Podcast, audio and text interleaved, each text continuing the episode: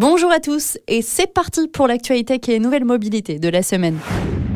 Une aide supplémentaire pour installer votre boîtier E85. Avec le prix du carburant qui continue de grimper depuis plusieurs mois, les automobilistes sont de plus en plus nombreux à chercher de solutions alternatives afin de limiter les coûts. Si beaucoup n'ont pour l'heure pas les moyens de passer à l'électrique, d'autres cherchent donc du côté des carburants alternatifs. Et c'est généralement l'éthanol E85 qui ressort grand gagnant. Sa consommation a grimpé de 33% en France l'année dernière. Un beau succès pour le super éthanol qui profite notamment d'une fiscalité allégée avec un prix au litre sous la barre des 1 euro. Malgré le côté très économique de ce carburant, le prix du boîtier, lui, reste très élevé. Selon les modèles, il faut compter entre 700 et 1600 euros. Mais bonne nouvelle, la région PACA a annoncé doubler le montant de son aide qui s'élève désormais à 500 euros. Autre bonne nouvelle dans le nord de la France, puisque dans le département de l'Aisne, les habitants pourront profiter dès le mois d'avril d'une aide comprise entre 200 et 400 euros qui variera selon le revenu fiscal du foyer.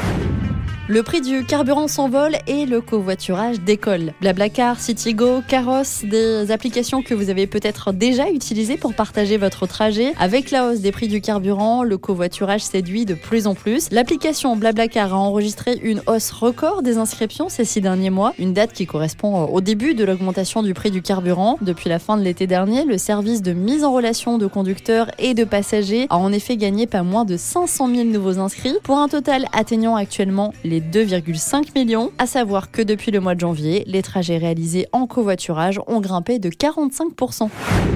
Coup d'œil sur les SUV familiaux qui consomment le moins. On reste dans la même optique avec ce classement établi par le labo AutoPlus. Voici le classement 2022 des SUV familiaux qui consomment le moins. Côté essence, la Renault Koleos arrive en deuxième position. La Peugeot 5008 arrive quant à elle à la première place. Concernant les véhicules hybrides, la deuxième place sera pour la Hyundai Santa Fe et la médaille d'or du SUV familial à la plus faible consommation revient à la DS Crossback. Pour rappel, ce modèle a une autonomie de 38 km.